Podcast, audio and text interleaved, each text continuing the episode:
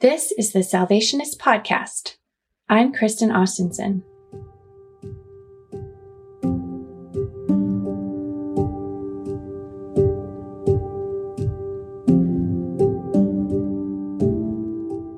When Hurricane Fiona ripped through eastern Canada last September, thousands were impacted. There were widespread power outages, homes destroyed, even lives lost. One of the hardest hit communities was Port aux Basques in Newfoundland, where Dave and Bev Harvey are corps leaders.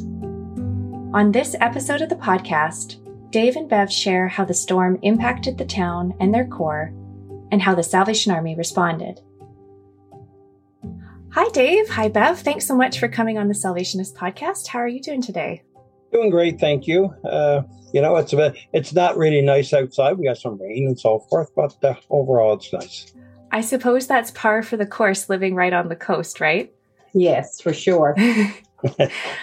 um, now, I'm wondering if you can start by sort of taking us back to September. Uh, when did you receive the news that the Hurricane Fiona was coming and that it was going to be a big storm? Well, basically, it, it kind of started probably the week or so before with, with warnings from from our meteorologist saying that you know this this was coming through, it was going to be bad, um, and so, you know, we kind of had a bit of a heads up in the sense of we're getting a storm, there's lots of wind, which is not unusual for Port aux Basques. You know, it's it's normal. We 120, 130 kilometer winds are are not abnormal for here, and uh, you know, waves are not are nothing unusual. But uh, no one expected uh, what Fiona brought on the 24th. No, absolutely not.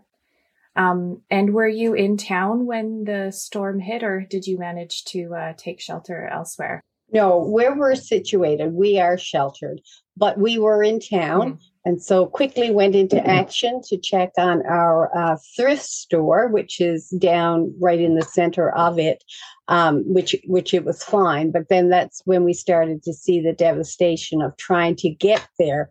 Like the streets were flooded, people were scrambling. So uh, we knew then that we had to go into action and uh, help wherever we could. Mm-hmm. Absolutely. Um, how would you describe the scene in Port aux Basques immediately after the storm? Well, uh, some people have said it was like a bomb dropped, but actually, that doesn't do it justice. Uh, really, it was like a whole bunch of big tractors and excavators have gone through and this destroyed everything.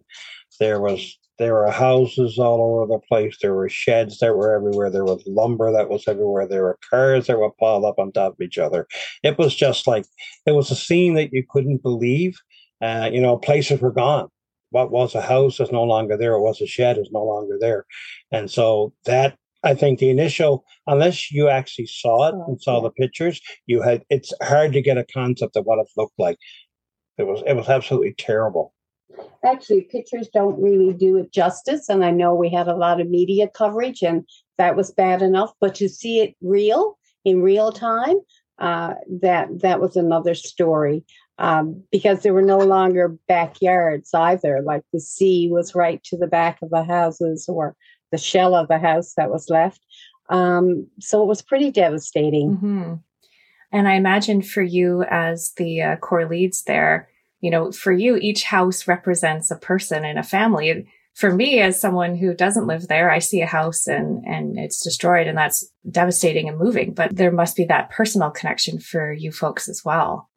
Yeah, for for us, we had a number of our corps people that were that actually had lost their homes, that were out of their homes, wow. and those that were in hotels. It was just, you know, and, and you're right. When, when, you look at it and you, you, think of individuals, and during this process, we've got to meet a lot of new individuals that we wouldn't have met otherwise. So, right. Two of the people that were particularly involved in part of our corps are, are blind. Mm. So their houses, um, for that to be gone, it was just devastating for them mm-hmm. because now their comfort, how they'd get around. Right. Um, one of the gentlemen is blind, but he could do things like he had last summer built a cement wall by himself at the back of his garden. Mm. And even though he's blind, he did that, but that was all washed away. So it was pretty devastating for him. Mm. Fortunately, they both had family to take them in, mm. but still, and even now, it, it's still a very difficult process for them. So that's just one example of mm-hmm. how it mm-hmm. affects people. Um, another family. Um, their house it just went in the front door and out the back and um, just took everything and um, yeah it, it's it's pretty devastating and even now uh, people are having like the flashbacks and if the weather says it's going to be windy and rain everybody goes into alert because that now they just kind of just don't trust the weather report anymore. no, I, I can imagine.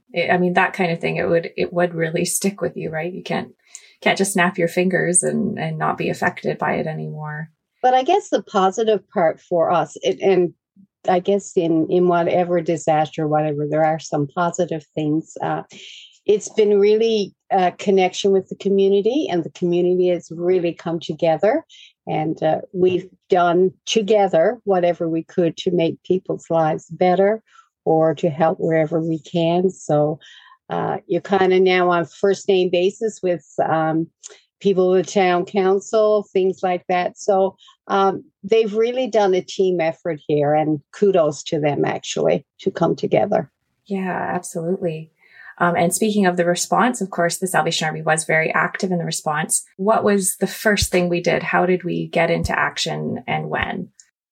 Well, actually, our, our very first process, because we are uh, probably, as you would understand and know, uh, part of the, the governmental CSSD and Red Cross. Uh, of course, our MOU says we start feeding. So obviously, we opened up our all right away. We got our cooks and our volunteers all came together, and we start serving meals, breakfast, dinner, and supper uh, for the first two weeks, at least for the first two weeks. Mm-hmm. Well, it went longer than that, but that was the initial, and so that was that was our initial response. Uh, get people up, get them, you know, into a place that's comfortable and warm where they can chat and have conversation, have some community with all this disaster going on. And uh, plus, of course, welcoming the Red Cross, plus the Rangers were here, plus the military was here. So, you know, we, we were serving, you know, probably eight, nine, probably seven, eight hundred meals per day. Plus you delivery. Know, uh, plus deliveries that were going out to the hotel, plus people were picking up. So it was, you know, it, it was quite a quite a task, but uh, you know, we had amazing volunteers, we had amazing cooks who, who punched in from six o'clock in the morning till nine o'clock at night, you know, for the first two solid weeks. So, so that was our initial response. That's where we started. Of course, then we, you know, you start getting all the stuff coming in. Then you got to try to figure out what to do with that. And, you know, tractor trailer full of water, tractor trailer full of clothes, tractor trailer full of food. So, you know, to- yeah, toilet paper. You know, forty-five skids of toilet paper. So yeah. you, you kind of figure out what to do with all that process. So yeah, but initially it was it was our food. You know that that's what people people were. That was our first MOU to get done. Right. So yeah, of course that makes sense. And I believe yeah. uh, the army was helping out at a warming center as well. Yeah. So initially, our first uh, the very first day, actually, the Red Cross couldn't get here or they weren't here. So we uh, we they they called and we said yeah so we opened up the, the warming cool. center got all the got all the beds in place got everybody in there and got them set up for the first night and then after that uh, the red cross took over the responsibility of the center itself but our feeding was still we were still doing that for the for the folks at, at the center right so mm-hmm. Um, so you mentioned there was feeding for the first uh, two weeks. Can you describe where it went from there, or what, did it sort of slowly taper down? Or the third and fourth week, it, it kind of tapered down. We we were still doing the three meals, uh, but obviously, as people started getting aware of where they were, what was happening to them, where where how where they're going to stay, and so forth, you know, the breakfast wasn't quite as important uh, anymore. So that kind of tapered off. Lunch was still, we were still doing delivery. Actually, we are still doing delivery for breakfast, breakfast, lunch, and supper. So they were still being taken out. And, you know, those were in the 125, 130, 140 bracket, you know, in the morning, supper, dinner time, and supper time. And then in the fourth week, probably in the fourth week, things really tapered off. Once, you know, people started getting into their friends' homes, some people started getting back into their own homes because they were allowed to go back, they weren't, they were okay. Other people were in hotels. So that really cut back. So we cut out the breakfast because like we're getting one or two people. Have guys up at six o'clock didn't make a whole lot of sense. So then we bait, we cut that back, and then lunch really backed off, but we kept doing our suppers. So we're still doing, you know, 80, 90, 100 suppers. And then that cut back to 60 and 70. Then it cut back to 40 and 30. You know, it just, just kind of teetered off on the uh, CSSD came out and said, okay, you know, this, this is completed now on your part. And uh, the meals are now be taken care of by the hotels and by uh, Newfoundland Labrador Housing are looking after the cost of that. So. Uh, and you mentioned that at the height of the response, of course, you were serving hundreds of people a day. Um, what was the response on the ground? How did people react to the assistance that they were receiving from the Army? That was amazing, actually. Um, people enjoy, well, it was a time that they would see their friends, and they would have conversation, and the meals and the part of being able to be welcomed, uh, treated with dignity and respect, and they could share with each other. Uh, there was also the pastoral piece.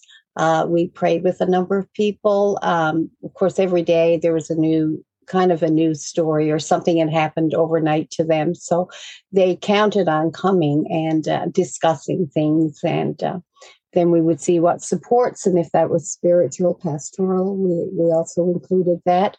Um, so it was, yeah, that was quite and I and I really believe that uh, people kind of return to the church aspect of how important it is, you know, that is as a comfort. So um, we we have seen some of that, and some of some of our people have returned to our church actually, um, and I think that's all stemmed uh, a little from how they were treated, how they, you know, and uh, so that's that's great too. That's a positive spin. Yeah and the community response response was really was really received well by, by the mm-hmm. overall community.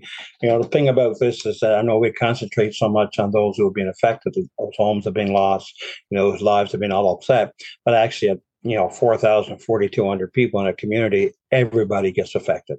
Everybody feels their neighbors need. Mm-hmm. so uh, so you know that that was a big thing, and uh, they really like the community itself in a whole really came together. Like they really, you know, respected the fact that the military came in to help. You know that the Rangers were here to help.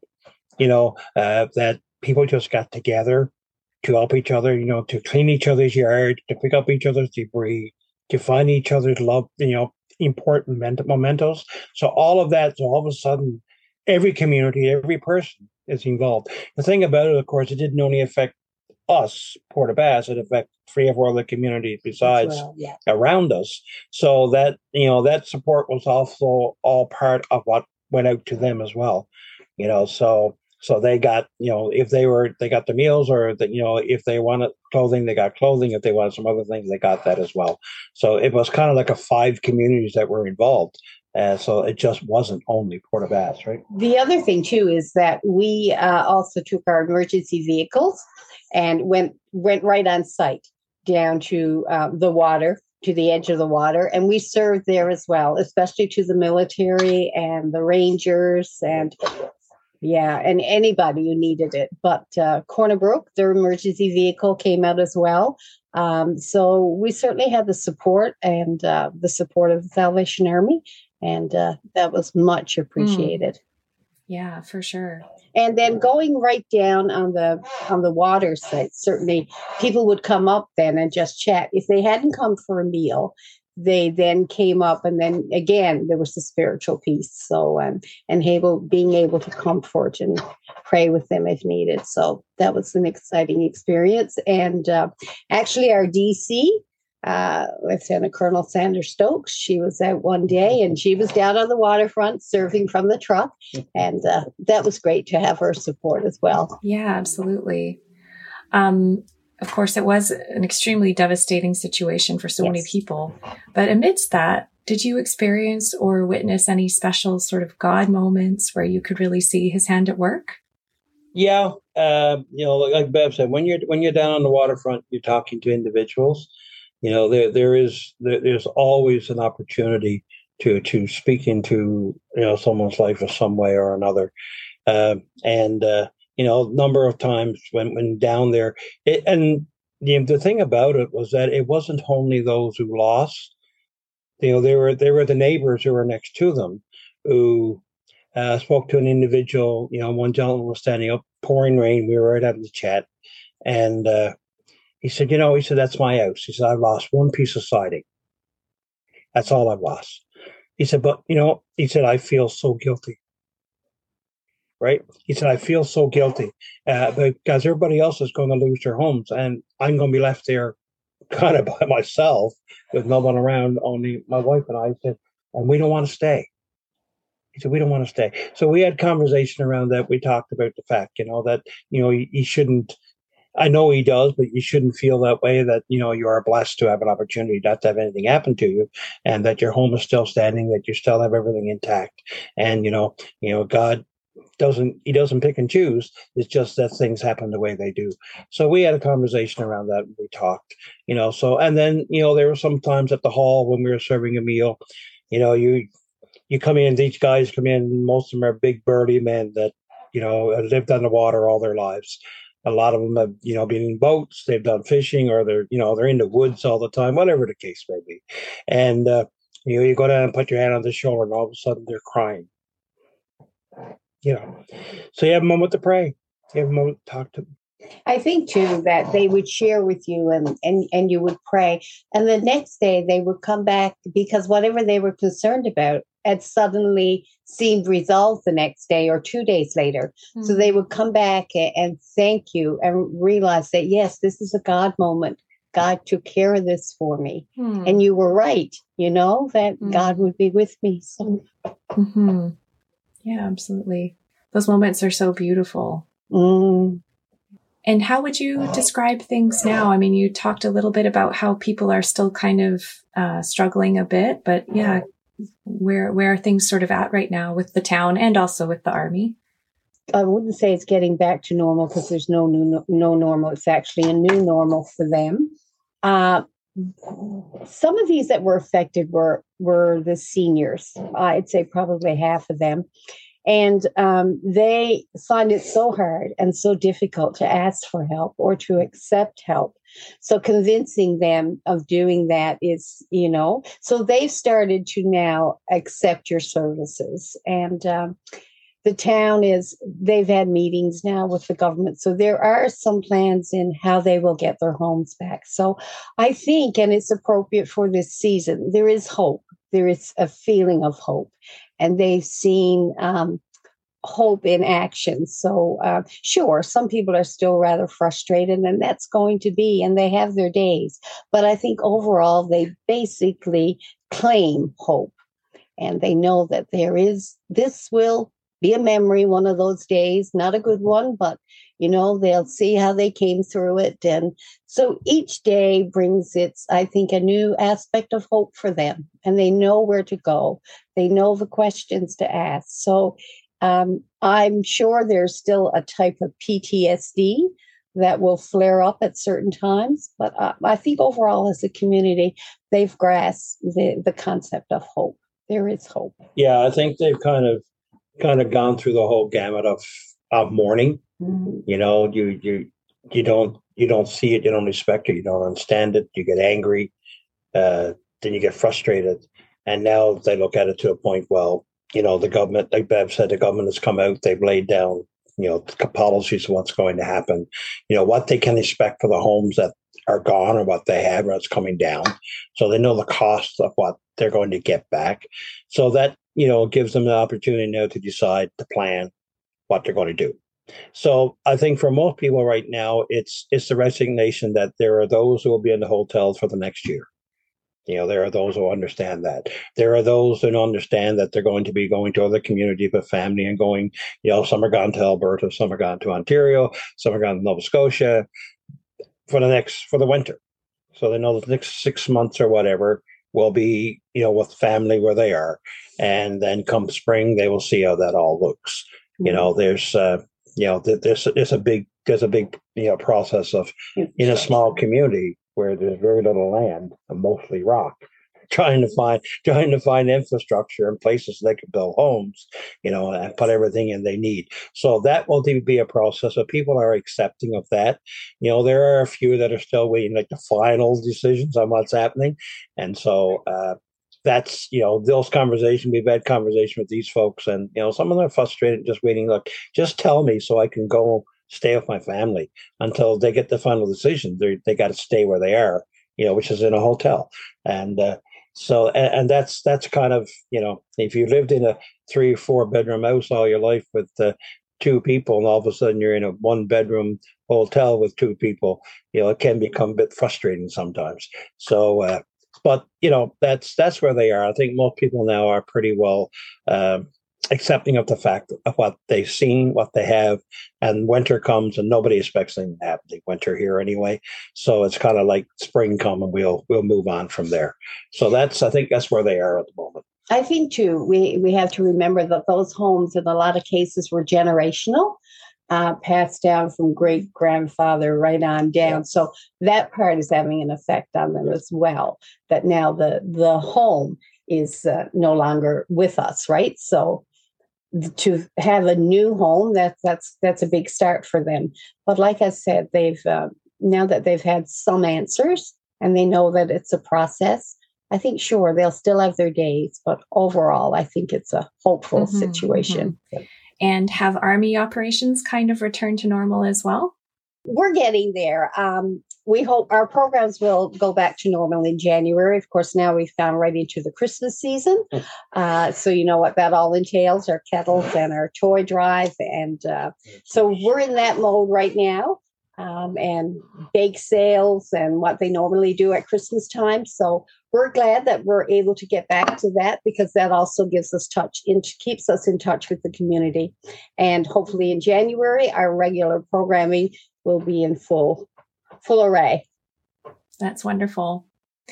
Um, and are there ways that people can uh, still help today if if they do want to offer support? Because of course this is going to be an ongoing situation sure, for quite some time. Well, the bigger, obviously, the, the, the thing that would really be probably most advantageous all the way around is finances, uh, monies, because right now we have more clothing than we know what to do with. Okay. Uh, yeah, we have to figure out what we're going to do with what's left over. You know, you probably got 30 or 40 skids of banana boxes full. We have 40 odd skids of toilet paper and paper towels from Kruger, like I have no it's idea. We, we've got enough to do the full province alone, Port of Ass. and we've been given it out in cases, you know, and food items, of course, the thing about food items is it's, it's the only thing you can get is non-perishables. And like we have a fair amount of that. Because we have our food bank here as well. And that's really supported well by locally. So finances, giving monies would be the big thing because then we can use it to where the need actually comes up right? Well, because you have, um, I think that they've uh, people affected of have accessed the clothing and whatever numerous times. So now, up to the point, we have to remember too, they can't store things because they don't know they don't know where they're going to be. So they're not going to take summer clothing right now because they have nowhere to put it, right? Household goods. Um, per, now, personal products um, that that really worked out well uh, because we did have personal products come in as well. People are so generous and it's great, but we have to remember these people have no storage, nowhere to put things, so they can only take their immediate use, right? So uh, that's why we we we say financially when we because then we can use it if somebody I don't know has a major need like um, furniture. furniture. Or we had this gentleman that um, it was an, a larger gentleman and had difficulty finding clothes to fit. Then we could use the right. financial piece to make sure that he has what he needs. And that was very appreciative by this older gentleman. So right. it's nice when we know that we have that resource that we can go and be a, provide a personal need. So that's where the finances come into effect. That makes sense. Um, well, thank you so much for your time today and for sharing about the response. I know we're still praying for you and your community as you continue to go through this. That's great. Thank um, you. And I wish you a great day. You too. Thank you very much. Thank you. Thanks for joining us for another episode of the Salvationist Podcast. For more episodes, visit salvationist.ca slash podcast.